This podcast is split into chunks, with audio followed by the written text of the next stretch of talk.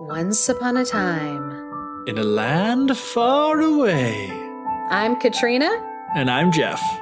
And welcome to the Fairy Tellers Podcast. Myth, legend, folklore, fable. We explore what they say about cultures then and now. Grab a hot cup of cocoa and a comfy seat while we retell you a thing.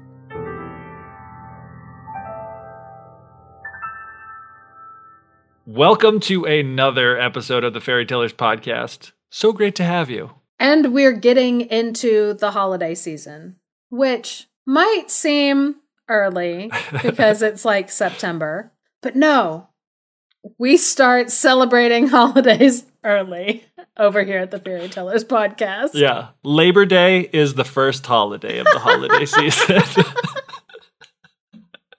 We're and we take it seriously. We put up a Labor Day tree. Yep. And that's it. There's a Labor Day tree. But what do you do for Labor Day besides go golfing and have a barbecue? Uh the Mid Autumn Moon Festival is going to be starting soon. So yeah, where you live, maybe it's not like holiday season. But for many people around the world, especially in Asia, there is a holiday that is coming up in September that is awesome, and it is the Mid Autumn Moon Festival. And we've done stuff with the Mid Autumn Moon Festival before. So, yes, last year to celebrate the Mid Autumn Moon Festival, we told the story of Chang'e, the Chinese goddess of the moon, and like oh. all of the like kind of like I kind of did a dive into some of the like the mythological like characters in that story and a little bit like extra about them because like the story itself can be like fairly like short and quick but it's yeah. really interesting going back and looking at where the characters in this story kind of land in in other stories and like continuing on in other areas like inside of China. So that was really fun just to cover like the story of Chang'e. And that is a, I think I already said this, but like a Chinese story that they tell around the Mid Autumn Moon Festival. So after that episode uh, went out last year, a friend of mine who is Vietnamese American, um, she messaged me and she was like, "Hi, Amy um she she messaged me and was like this story reminds me of a tale that like my dad would tell us kids about like a person in the moon because Chang'e in the Chinese story ends up being like this like yeah. woman like on the moon. And so she like sent me a link to the story and it was the story that we're gonna tell today. So nice. yeah Took me a year, but we got to it. yeah, we needed to yeah. put it in its proper place in the holiday season. It was funny because it was like I immediately was like, "Oh, better put this on the schedule." And it was like October 2020 and I was like, like let's go out to the schedule for September 2021. and it's always like, I don't know, thinking about the next year ahead always seems like I don't know, it seems crazy to me like to yeah. Be like I don't know what's going to happen in like 2025. And so to like even consider that that year is going to happen, yeah, seems. But like I do know that in October of that month we're doing, yeah, insert topic here as an episode of the podcast. yeah. So I put it on the schedule, and now the time is finally here.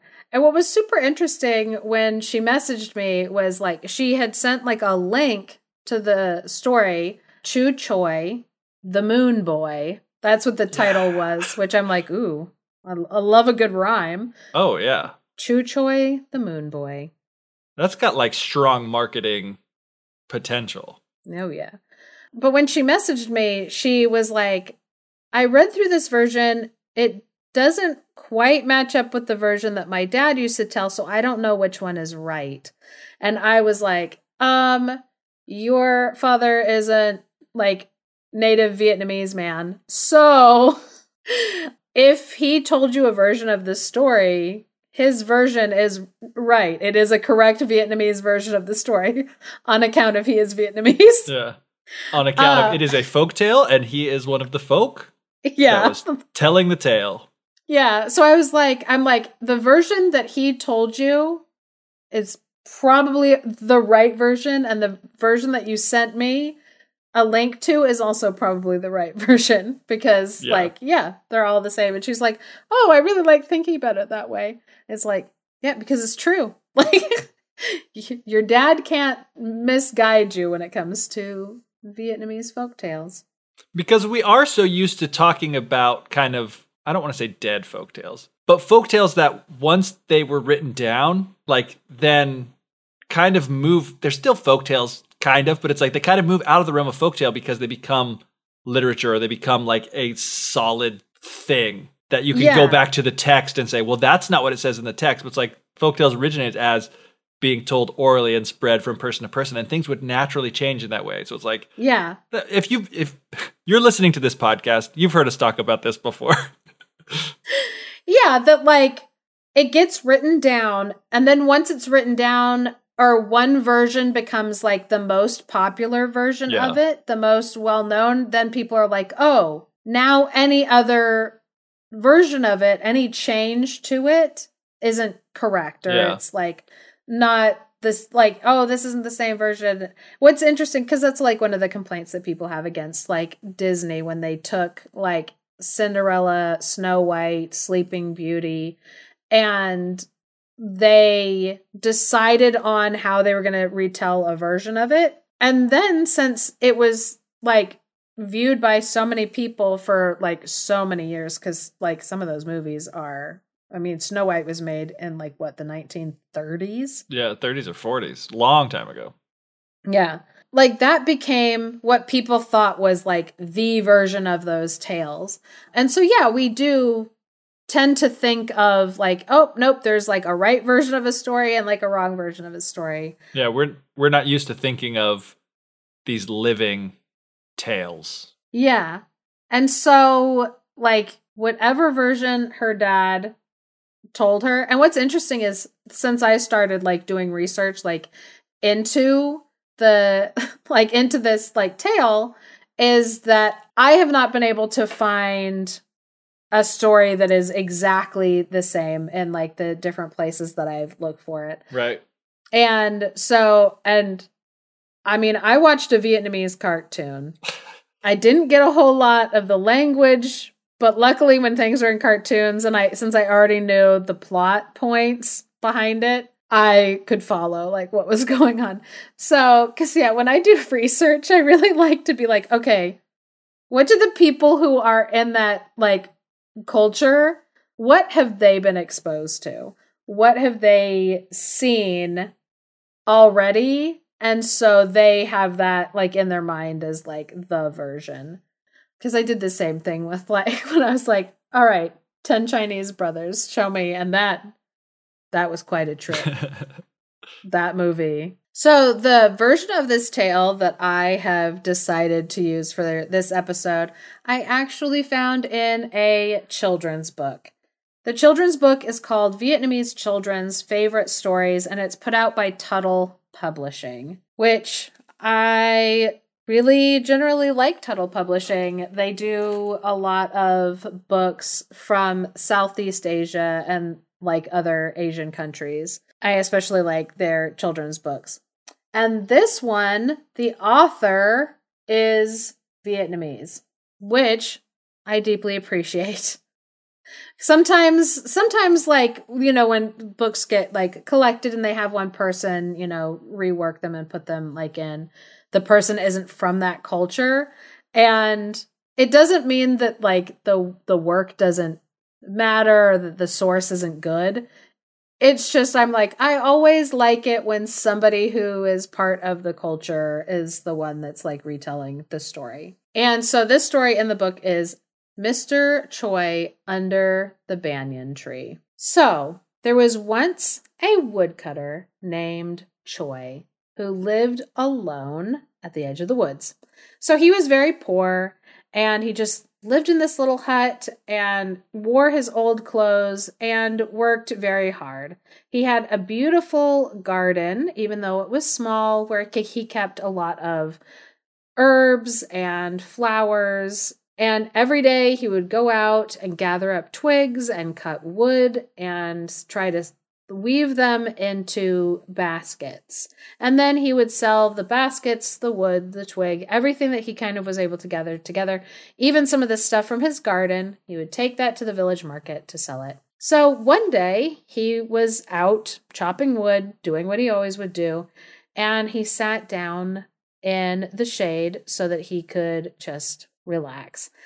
And when he looked up, he saw that there was a little tiger cub.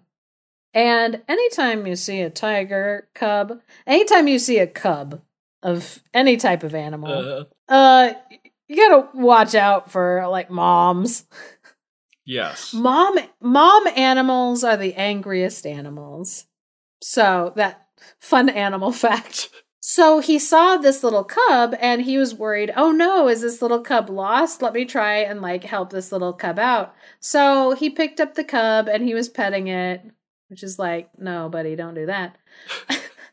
and, you know, the baby was like playing and he and Choi was looking around looking for the mom.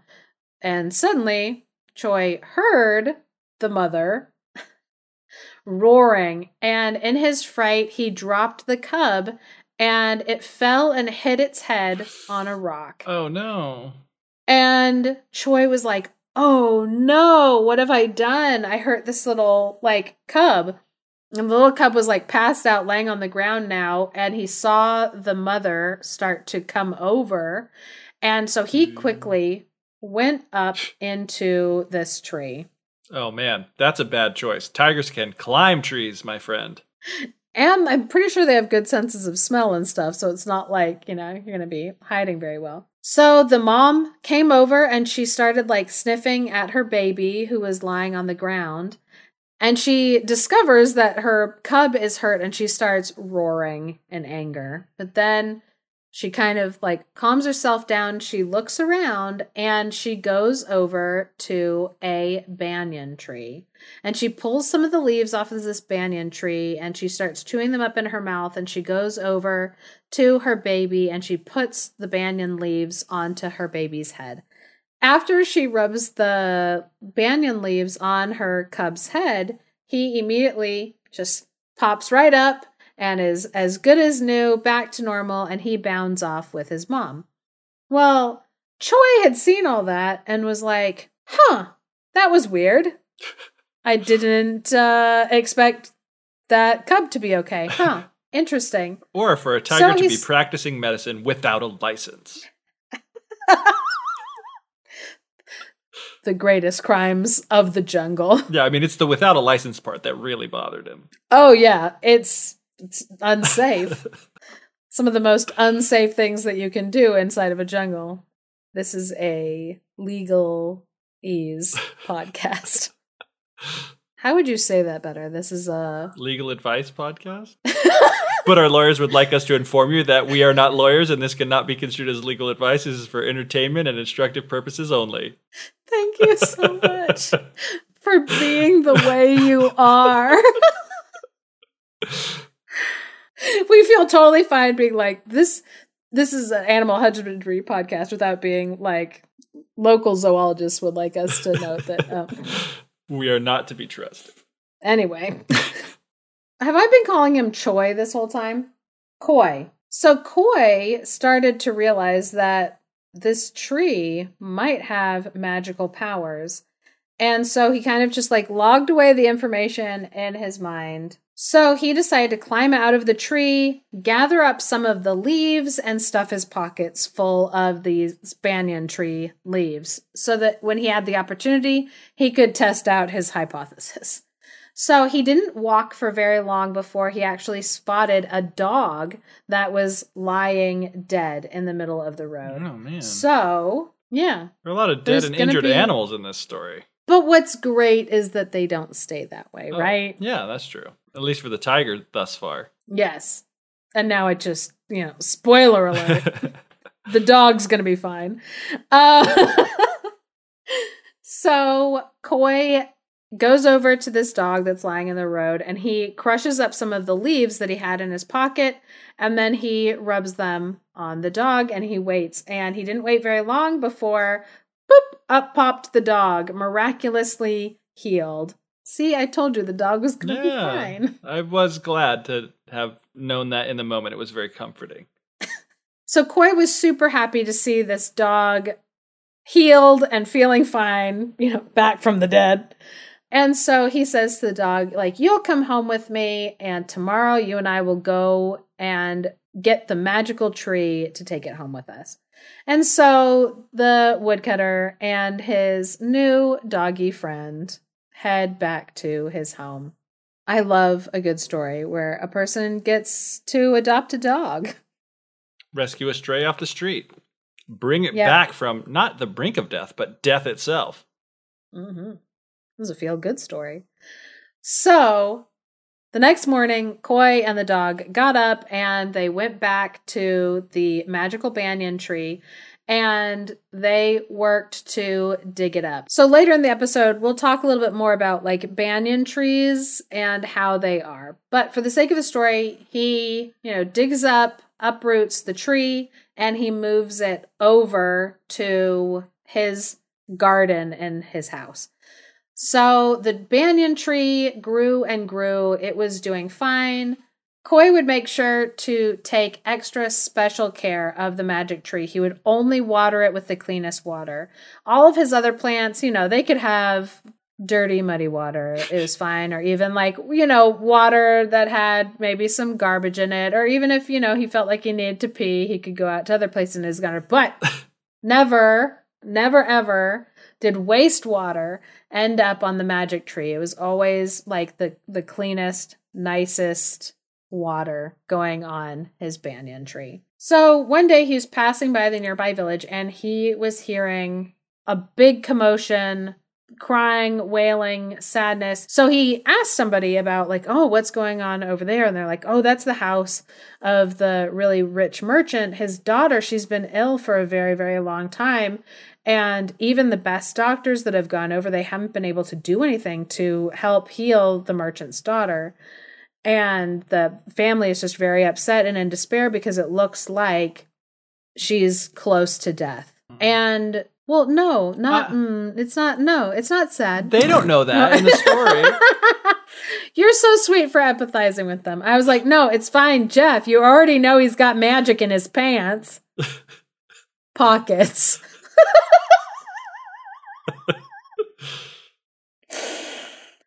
so her family and friends, they were just all feeling deep despair because uh, she was at the brink of death. So Cuoi, knowing that he had magic banyan leaves in his pockets, he quickly started to like grind up the leaves in his pocket to make a paste. And when he went into the house, he told them that he had a medicine that might help their daughter. And of course, they were like, yeah, yeah, yeah, try anything. They didn't care if he had accreditations. So they had him like come in and he applied the banyan leaf paste onto her forehead. And within seconds, she was like her cheeks were starting to get rosier, her eyes fluttered open, and she like sat up. She was completely well again.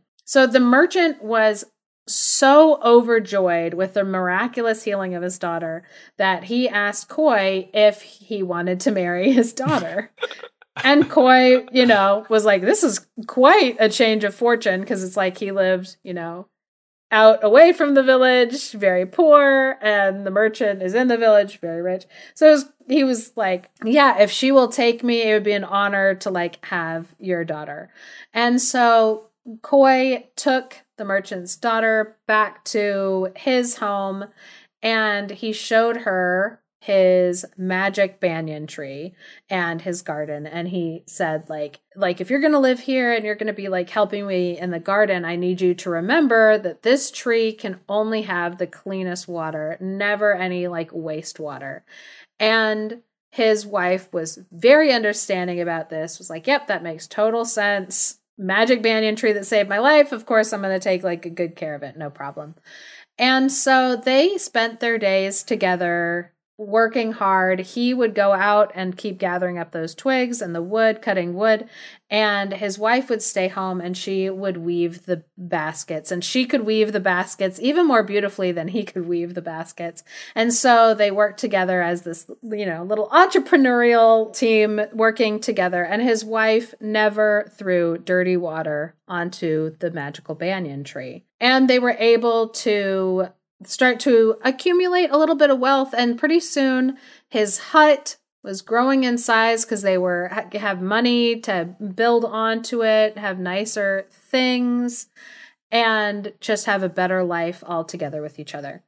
So one summer day Cuoi's wife was working hard cleaning the hut feeding the chickens scraping out all the pots and pans just getting everything clean and tidy and she was getting pretty tired out and it was getting warm inside of their hut. And so she decided that she was going to carry all of the dirty dishwater outside with her.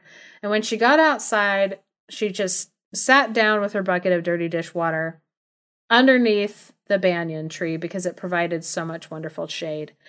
And she started to doze off underneath the banyan tree in the warm summer. But soon, Cuoi, he started coming down the road back towards the hut, and the dog started to run to the road, barking loudly to greet its master coming home.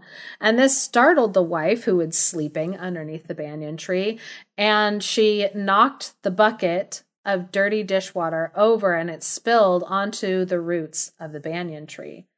And immediately after that water had spilt onto the roots of the banyan tree, the ground started to tremble. And the woman jumped up and like looked down and she realized that the banyan tree was starting to lift up into the air. And so she starts calling out to her husband and screaming and there's like you know the earth ripping up the ground falling down as this big tree is just like lifting up into the sky. And Cuoi he starts yelling out after the tree oh no oh no and he grabs onto the roots and he holds on tight. But pretty soon he's so far up into the air that he can't let go without falling to the ground and dying. And so he keeps holding on to the tree and it carried him up into the sky all the way to the moon where it landed.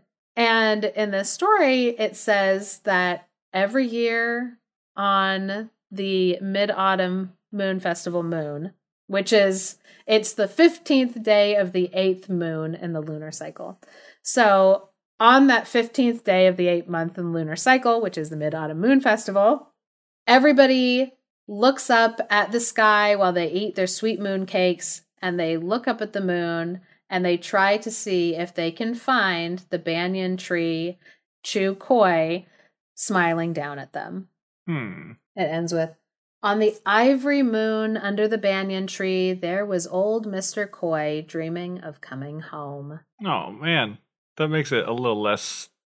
It's like a bittersweet. yeah. Yeah. Yeah. It's kind of like the Chang'e story where it's like, it's sad because, like, you know, this person was up on the moon by themselves, like living out the rest of their life, not with the person that they loved. But it's also like, oh, it's sweet because, you know, this person is, I, I don't know, living their best life but not really live their best life. Yeah, it's, it's like beautiful. conflict. It's, it's just a, yeah, it's beautiful. It's not yeah. necessarily like this super happy thing or a sweet thing, but it's like a beautiful imagery, beautiful kind of thought, I guess, and a beautiful thing that the people are like remembering this person and looking for them on the moon every year when they're doing this the celebration. Yeah.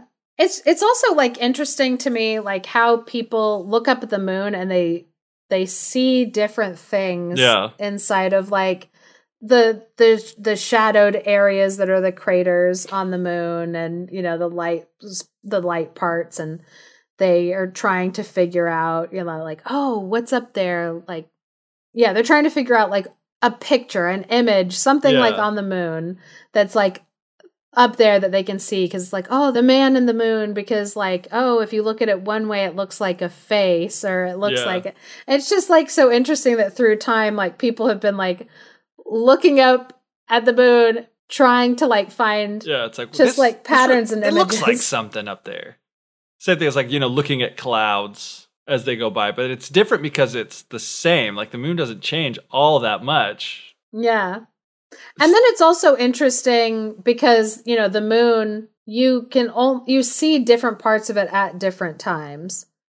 Cuz like throughout the month you only get to see parts of the moon and there's just like a couple days where you can see the whole thing. Right. But also, really interestingly, is the whole like geosynchronous orbit thing where the same side of the moon constantly faces us. Because really, it could be like, you know, constellations or things like that, that they actually, relative to what you're used to seeing, like move around and are different from day to day. Because, like, if it was also rotating, Yeah, it would- would, be a different picture Yeah, like depending on the different time of- times. Yeah, when it was but it's not. It's always facing that same side towards us. So you're seeing that same image over and over and over, and you have kind of time for it to solidify into a thing. Like unlike clouds, like in the clouds, you're like two two people there looking up at something. But I've had that moment where you're looking at a cloud and they're like, "Oh my gosh, that cloud looks like an elephant," and I'm like, "Oh, where is it? What? Oh, that one? Oh, the one over there." But by the time I find it and identify it, like it doesn't look like an elephant anymore. Yeah, it's it's already like started to Yeah. shift. So we That's couldn't so come to a consensus. But where this, it's like cultures come to a consensus about what it is. Like in Japan, there's a rabbit up there. You know, Chang'e is up there. Chu Cuoi's up there. Like in the West of it, we here we think of like there's a, a man's face up there. But as groups, we have kind of been able to agree on something generally. So it's super fascinating that you mentioned the rabbit on the moon because the rabbit on the moon is also an interesting one in Asia because lots of different people can see the rabbit in the moon. And there's all there's like different stories about it because there's like one where it's like in Chang'e's story there was like the queen mother of the west who had given the the rabbit some call it like the white rabbit others countries it's the jade rabbit. And i have heard a uh, buddhist story about how the rabbit on the moon got to where it was. And i've i've told that story on the instagram account and like the highlights if people are Uh-huh. interested. So it was really fascinating to me when i was reading inside of this vietnamese children's storybook and I found a story about the Jade Rabbit, and it was so, so similar to the story, the Buddhist story of like how the rabbit got on the moon, Oh, cool. except that like the Buddhism inside of the story was removed, right. which I'm like, that's super fascinating. Obviously, because on this podcast, we love looking at the differences like that are inside of the story. But yeah, inside of this book, it says so during the full moons, like the one that happens on the Mid Autumn Moon Festival, the people in Vietnam like to gaze up into the sky and think about the tale of the jade rabbit and the good qualities that the jade rabbit had. So here's the story. Long ago, there were four animal friends. There was the monkey, the elephant, the squirrel, and the rabbit. And they were very close friends, even though they had very different personalities and interests and gifts and talents on account of yeah, being very different animals monkey, elephant, squirrel, Yeah. and rabbit. So every morning, the elephant was known to head up into the mountains where he would be looking for some nice, cool water to drink. But this elephant was a little bit selfish and he wouldn't tell people where he was finding the best springs with the cleanest, clearest water. He was like, "Mm, no, that's for me. But also, there was Monkey, who every day was busy climbing up into trees and picking fruit. And Monkey was a little selfish, and he would never tell anybody where he would find the juiciest, sweetest mangoes, because he kind of wanted them all for himself. The squirrel would go off every day digging holes and burying all of the acorns and nuts that he would find. And Squirrel was a little bit messy. And the dirt and the branches and the twigs, everything that he would throw all around every place while he was digging his holes and burying things. He would never clean it up. Come on, squirrel. But then there was Rabbit, who was always so generous and wise, who was always thinking about other people over himself. He didn't want to do anything to inconvenience anybody else, and he always wanted to share whatever he had with others. And so all of the animals really loved and respected Rabbit and secretly wished that they could be maybe a little bit more like him. So, another one of Rabbit's talents was he was a great storyteller. So, at night, they all the animals would come together and gather around a fire, and Rabbit, who is considered the best storyteller by everybody, would tell different people's stories of the day of the wonderful things that they had all done during the day. Which I'm like, yeah, I would think that Rabbit's the best storyteller if every time you like gathered around a fire, Rabbit is sitting there being like, Oh, let's tell the story of Beaver, who helped a little baby squirrel today get across a stream. Isn't Beaver so wonderful? I, if I was oh, Beaver, man. if I was Beaver, I'd be like, Rabbit's a really good storyteller. uh, but that is what Rabbit would do. They would just sit around the fire and Rabbit would tell about the good deeds that all of them had done that day, which that I'm like, that's so soul affirming. That, yeah, that's super sweet. Love this rabbit. Yeah, Rabbit's the best.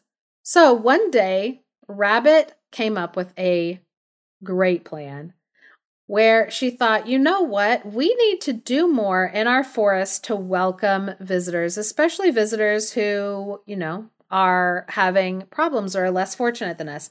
We need to do a better job of sharing and taking care of the forest that we have. And all the animals agreed that that probably would be nice for all of them to do. And oddly, this is when a genie comes into the story.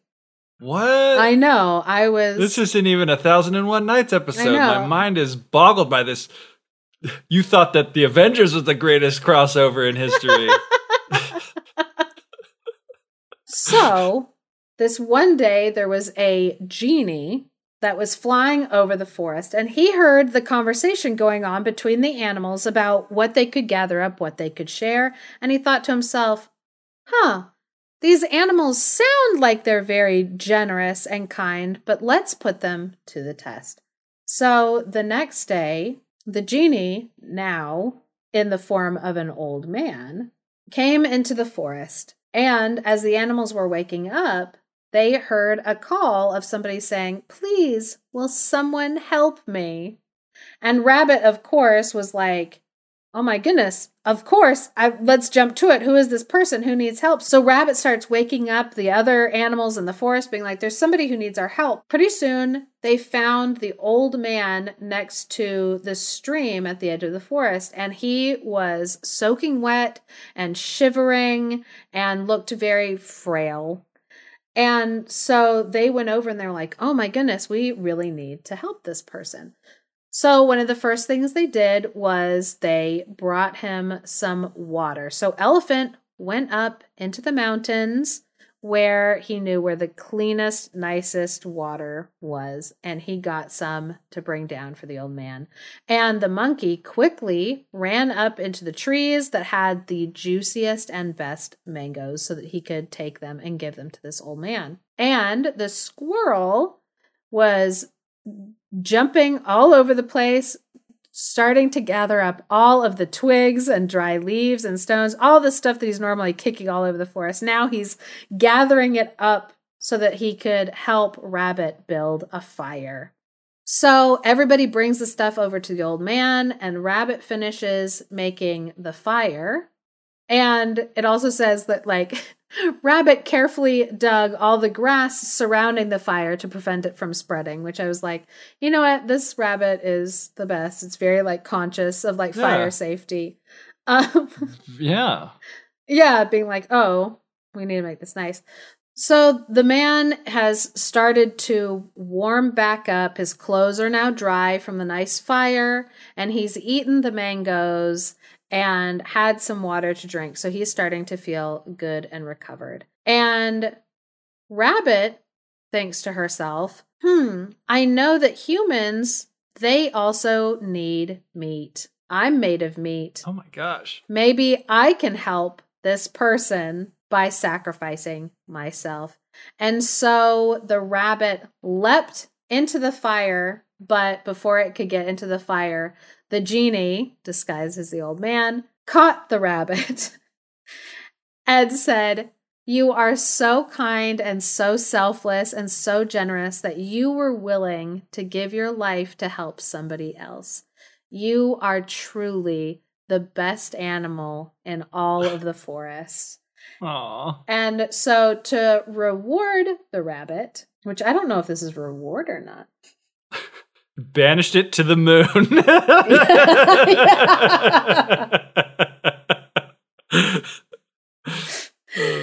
he said, From now on, you will be known as the Jade Rabbit because you are most precious, and you are going to live eternally in the Moon Palace so that we can always commemorate and remember what a kind and generous animal you were. And so, with that, the genie raised up into the clouds and blessed all the animals for their kindness and lifted up little Jade Rabbit to the Moon Palace. The end. Aww.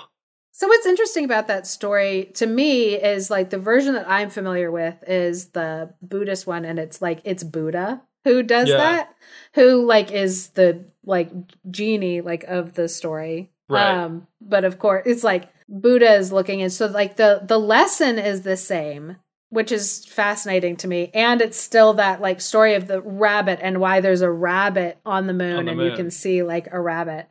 But also in the Buddha story that I heard, it was um he didn't put the rabbit on the moon, but he like drew with his hand like the shape of the rabbit on the moon so that every time people looked up at the moon, Right. they could remember him, not like not banished him to the moon.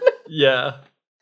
But yeah, that message of I know that like there are some people that have like conflicting feelings about this story because this animal was willing to sacrifice like its life Right. when maybe it wasn't necessary. Like I understand Yeah. why it's like, oh, this person needs me, but it was like, no, no, no, you fed them fruit, you fed them like water. That's probably good for now. Like right. that's enough Yeah, yeah, yeah. Because yeah you don't necessarily want to be the person that is like sacrificing yourself not for the best reason like i understand like the sacrificing your own well-being for like the greater good or something like that but right. it, it's also like who's to say that that old man's life was worth more than like rabbit's life right. there's like some complication in that if you, you kind of take the thinking like too far in like any direction. But i i really love the message that's in the story itself of being kind being Yeah. generous like giving to others. And i can see why this is a story that like communities would want to tell hmm just and and to associate it with what they think is like a rabbit looking creature on the face of the moon like if they can see a picture image of like a rabbit on the moon and they want to connect it to something that then has meaning for their community by saying oh rabbit is up there because rabbit's being honored for these wonderful values what it Right. communicates then to everybody in the community is like we care very much about these values. Yeah, definitely. I also love this story and the message behind it of being kind, looking for the needs of others and fulfilling them. And again, like you mentioned, like I think up to being willing to give your life for people is something that is very honorable. In the literal situation that was happening in the story, I kind of agreed. Like, okay, that that was unnecessary, rabbit. Like you didn't have to go that far. But I feel like it is purposefully exaggerated just to get that point across of like, like how important that it is. And that in a situation where that type of thing might be necessary, like that that is still a good thing. Like like there's something to that. There's something to the fact that that was the place that it went, you know? Yeah.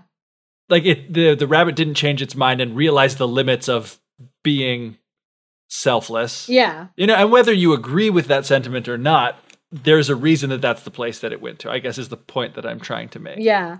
I mean, what's what I just now was like thinking about is that, you know, we have very similar stories in other cultures about people who are willing to sacrifice their lives for other people. But as I'm like thinking about Yeah. those stories, like the ones that I hear the most often, they're usually stories about people who are soldiers, firemen, people who like are pulling Right. somebody out of like burning buildings. It's very much a thing of like a, a physical safety and Right. yeah, just that that like kind of like immediate danger. And so like we have those stories too where people are saying I'm willing to go into this burning building to try to save somebody else's life and they don't stop to think like, "Wait, but isn't my life more valuable than maybe Right. like the but yeah, like they're they're not doing that same like cost benefit analysis, but we Yeah. as a society love people who are willing to do that. Yeah. And, you know, we say, oh, you don't know if you're that kind of person unless you've like, it, until you're like in the moment, which I do think for a lot of people Right. it's true that they don't necessarily think of themselves as like that kind of a person. Yeah. It, it is true. Like they, they don't know what kind of a person you are until like you kind of have that presented to you, which I think is kind of the same with Rabbit. Nobody knew that Rabbit was willing to do that until the opportunity presented itself and Rabbit like chose that and went for it. Right. And it's the difference too of in the stories that we're more familiar with, I think it might be why we bristle at it a little bit. And there is, I think, some legitimate things that could be talked about and concerns with that. But it's we see it as such a different thing because in that situation, it's you are literally like trading your life for the life of one other person or several other people. Like th- you're gonna die or they're gonna die. And in that moment, like if someone's gonna die or potentially die, like I can't stand for it to to be that person and me not do anything. So like I'm willing to die rather than let that person die and do nothing. Whereas this situation, it's like this person was not going to starve to death if Rabbit didn't Yeah. give himself. But Rabbit wanted so much to put other people first that she gave all of herself.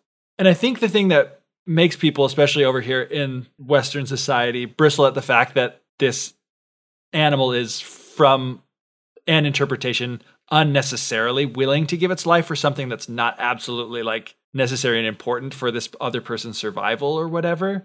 I think it ties into kind of a focus on like mental health and like healthy relationships and healthy boundaries and things like that because of you know codependency where people are wanting to help someone so much and there's so and they're doing things that these people should be doing for themselves and it becomes this like really unhealthy thing for the person that's doing it and even for the person that they're doing it for. Like if you're not letting someone do things for themselves like they're not going to have the skills that they need or whatever. They're always going to need to rely on somebody to do those things for you. So i think there is this, this whole thing about that. I feel like that's why people bristle at it because you don't want people literally acting out kind of what rabbit did for in that instance. Like a lot of things like oh making sure to share food is good. Making sure to share clean water is good. Like being a good like citizen and thinking about the implications of your actions on other people and like with the fire that's good.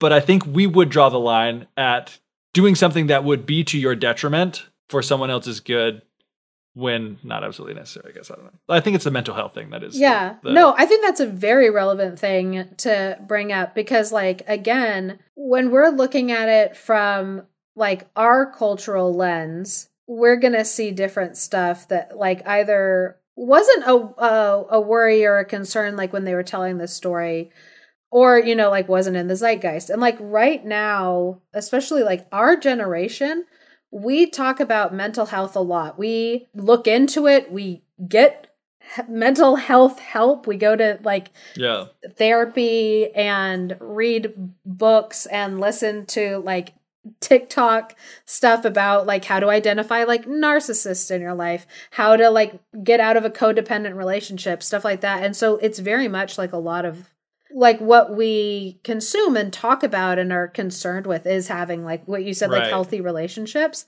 and we're very sensitive to Yeah. it. And so now it is like when we're reading a story and we're seeing like somebody acting in a way where we're like, oh, that might not be healthy for you in the long run. Like, you can't always go all out for somebody else. sometimes you have to practice self care, rabbit, and Yeah. like, you know, be like working on just making sure that you're okay, rabbit. Yeah. And so, yeah, it is like we're seeing Rabbit not totally out of necessity. And I like how you pointed out, like in the version that we're looking at, because there might be other translations or versions that, like, it is more urgent, that it is like an immediate, like, he needs meat or he will die. I will give my meat. Like, but yeah, in this story, not an immediate need, but Rabbit was like, oh, nope, I'm willing to do it. And it's like, yes, that is like a very pro social thing for you to want to do to give your life for like another person. But yeah, we I can also see why some people might be very sensitive to being like no rabbit too far. Yeah.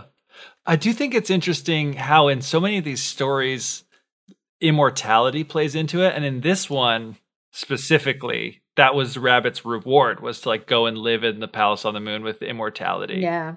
And it's something I think even in the West we can consider and I think the fact that you bring up, you know, a, a Buddhist version of this tale is also very telling of the fact that sacrificing and doing what's good for other people will grant you eternal life in the next life to come. Yeah. Which I think is an idea that we can in the West also relate to because there is, you know, like in the United States, there's a very strong like Christian presence. You know, people are familiar with Christianity, even if they don't believe or practice or whatever. And it's like the story of Jesus Christ is exactly that. Like he died for the sake of other people and then lived again and will be immortal because of his willingness to sacrifice himself for the good of humanity or whatever. Yeah. It's like it's not a completely foreign idea to us. And it's interesting how much it comes up because I think about Chang'e and the same thing where it's like the peaches of immortality and like Yeah, it's just interesting how immortality plays so much into this thing on the moon and it's kind of like well it's always there. It's been there for hundreds and hundreds of years so these people have to be immortal.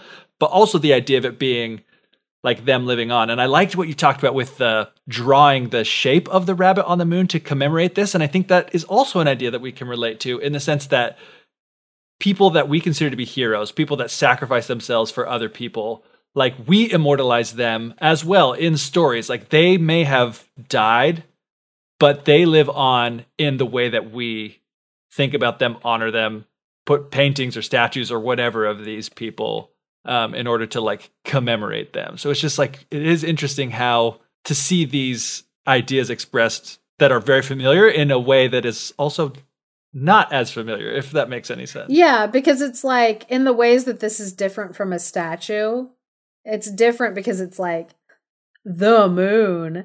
Uh, Right. And it's like, oh, this is a lesson and something that we can look at like every month and see and remember and talk about if we wanted to.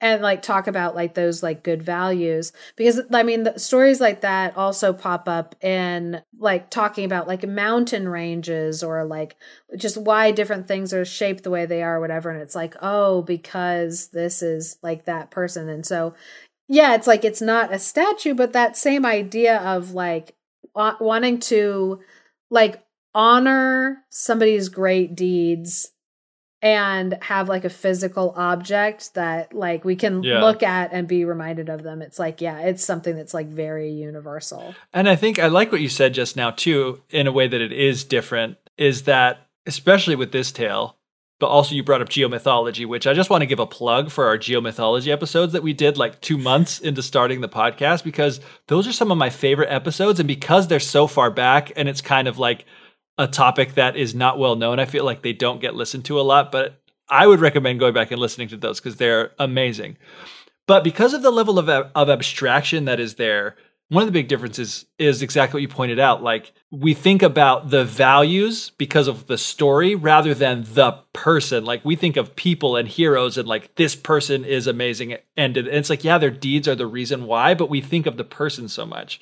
Whereas in these situations, I think that abstraction, the fact that it's an animal, the fact that it's on a natural object eh, helps to keep in mind that this is a story and that this is the ideas are the things that are important about it. The values and the deeds that were told in the story are the things that are important, not an individual person. yeah So you had mentioned before in the first story about the banyan tree and how that is Yes. significant because one thing that I've really enjoyed also about our podcast that has gotten me turned on to is like the symbolism of plants. So, what is the significance of the banyan tree? I would love to talk about banyan trees because, like, I grew up in a country covered in banyan trees and I love them. So, what's really interesting about banyan trees, they are actually a type of fig Oh, wow, I did not know that. and they are they're a plant that grows on other plants. So, like when like mistletoe, hmm but basically like when like seeds fall if they fall just on regular dirt that they usually aren't able to start maturing or growing or anything. But if they fall into like a crack or a crevice of like a host tree and it doesn't even have to be a tree because it could be like just a building or like like just an edifice something they're usually able to start growing from there. Normally a host tree and so because of this they almost seem like spontaneous life because they're seemingly just like a plant coming out of like nothing Right. and you know and being a different plant from the plant that like they're connected to and so they they kind of just have this like almost like mystical aura about them just because they do something different from like other plants Right. Which i feel throughout the world anytime there's like a plant that is doing something weird Yeah. from other things because it's like holly the reason why holly is around at christmas time is because it's alive and bright and vibrant In the dead of winter. when everything Yeah. else is dead yeah um and so like anytime a plant or an animal does something that's like freaky weird that we don't understand like humans come up with like Interesting like- reasons. yeah interesting reasons or even like they ascribe different like qualities to like a Right. plant yeah. Plus, banyan trees are just crazy looking. Like they're a very unique looking yes plant. Yeah. Banyan trees, they like they look crazy because it's like all their vines look really lumpy, like as they're overtaking like another tree. Yeah. And so that looks really cool just because of like the way that it's shaped. But then they also have aerial prop roots. Mhm. So like as they start getting like really, really big and kind of moving out, Yeah. they can't hold up their own weight. And so they send roots down to the ground from like, you know, a branch. And so oh, you'll wow. see part of the tree That's going down. is. Yeah, it's a it's an aerial prop root. It's like propping Yeah. propping itself. That's so Uh, interesting because I kind of always thought that it was the opposite way around, that those were then growing up from the ground into the sky. And it was kind of like it had like multiple trunks, more of a thing, than that those were roots Yeah. that were going down to hold up the limbs. That is crazy. That's so Yeah, so- fascinating. And then another thing that kind of like adds to them looking even like weirder or stranger is that like sometimes they will outlive their host plant. uh huh. And if the host plant starts to like crumble and fall apart, it's falling apart inside, leaving like a hollow. Yeah. Because the, the the living banyan tree is the outside part right. and the inside then dies out. So it's not the inside of the tree, the banyan tree dies. No, the host plant dies. Yeah, that's crazy. and it creates like a hollow, which can then fill up with like different animals that are like using it as like a home. Yeah. And so like it really adds to it looking kind of crazy, but then also looking like, you know, wait, did this die but it's still alive? How does it do this? The prop roots that then can make it look like one much more massive because it can s- spread out Yeah. the, its top like wide. So yeah, they're they're a plant that's just like Yeah. it looks very distinct. And I think sort of relevant to the story as well, it looks kind of airy, like you're talking about, like a gap, gaps that form because it's got these multiple points that go down. Like it's not one solid trunk that just goes up super tall or super big, like a big redwood, which is like impressive. It's like all these tiny little pieces, and there's so much of it that you can kind of see through, Yeah. which also adds an interesting like or about and again being airy like this thing like starts floating up into the sky. Like a banyan tree looks like it could do that. Like if you're like oh and then the redwood tree like started floating up in the sky. It was like it would need to be strapped to a giant rocket in order to do that. You know like it just looks so big and dense Yeah. and thick. And like that seems like a stretch for the banyan tree. I can imagine just kind of like floating up and off because of the airiness to it I don't because I'm like some of them that have like that, that there's just like a lot, a lot, a lot of them that are like layered on top of each other. They can look Right. very thick and almost like like a jungle all by yeah itself, clumped into one thing like encapsulated. Yeah. So one thing that was interesting while I was like looking at more information about like banyan trees is that in lots of different like Asian and Pacific like religions and mythologies and stuff, the banyan tree like features because it's a very like distinctly interesting tree. But in Hinduism, the leaves of the banyan tree are supposed to be the resting place for the god Krishna, which I Ah. found very interesting. I personally, in my mind right now, I don't have a connection between Hinduism and this story because I don't think I know enough about like Vietnamese history to be like, oh, obviously, like this Hindu like belief went into this story. I, I don't know about that, but I did find it just like very interesting to like read that the that the leaves that in this story were being used to like cure and heal, like the leaves were what had the magical property. It was Right. interesting that the leaves in Hinduism were supposed to be this like resting place for a god. Yeah. Associated with deity, which makes sense to have these like powers that could be associated with them as a result of that. Yes. Yeah, that is super fascinating. And so, like, it's really interesting because in like this Vietnamese story, the dark markings that are supposed to be on the moon are what looks like a banyan tree that has like made its way up there. And so to them, the way that just like the the dark marks looked on the moon, it was like, oh, the closest thing that we can think of that this reminds us of is a banyan tree. And so it's interesting how it's like I don't know what came first. Somebody seeing that on the moon and then, you know, making a story about how it got up there or if, you know, they had this story about like a banyan tree and somebody at some point connected it to like the marks like on the moon. It's interesting to think about like what came first, the the story itself or people saying oh it looks like a banyan tree on the moon. Yeah. Interesting. And it's the same with like, you know, did people look up at the moon and see a rabbit and then come up with like a story to go with that? Or did the story come first and then later they, you know, started to say, like, you know what? I think it looks a little bit like a rabbit up there.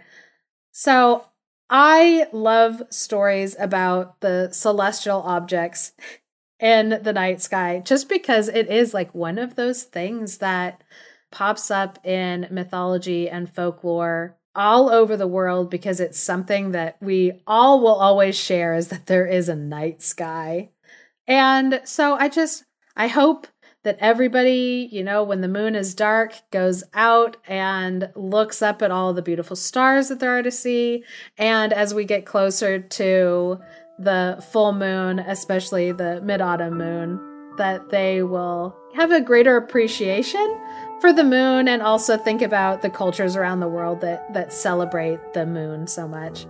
And I'm really looking forward to a holiday season this year and hopefully finding more stories that correlate with the different holidays that are happening cuz I that's always fun for me. Holidays are a great story time all around the world. Thank you for listening to the Fairy Tellers. If you enjoy what we're doing, please leave us a review or share us with your friends.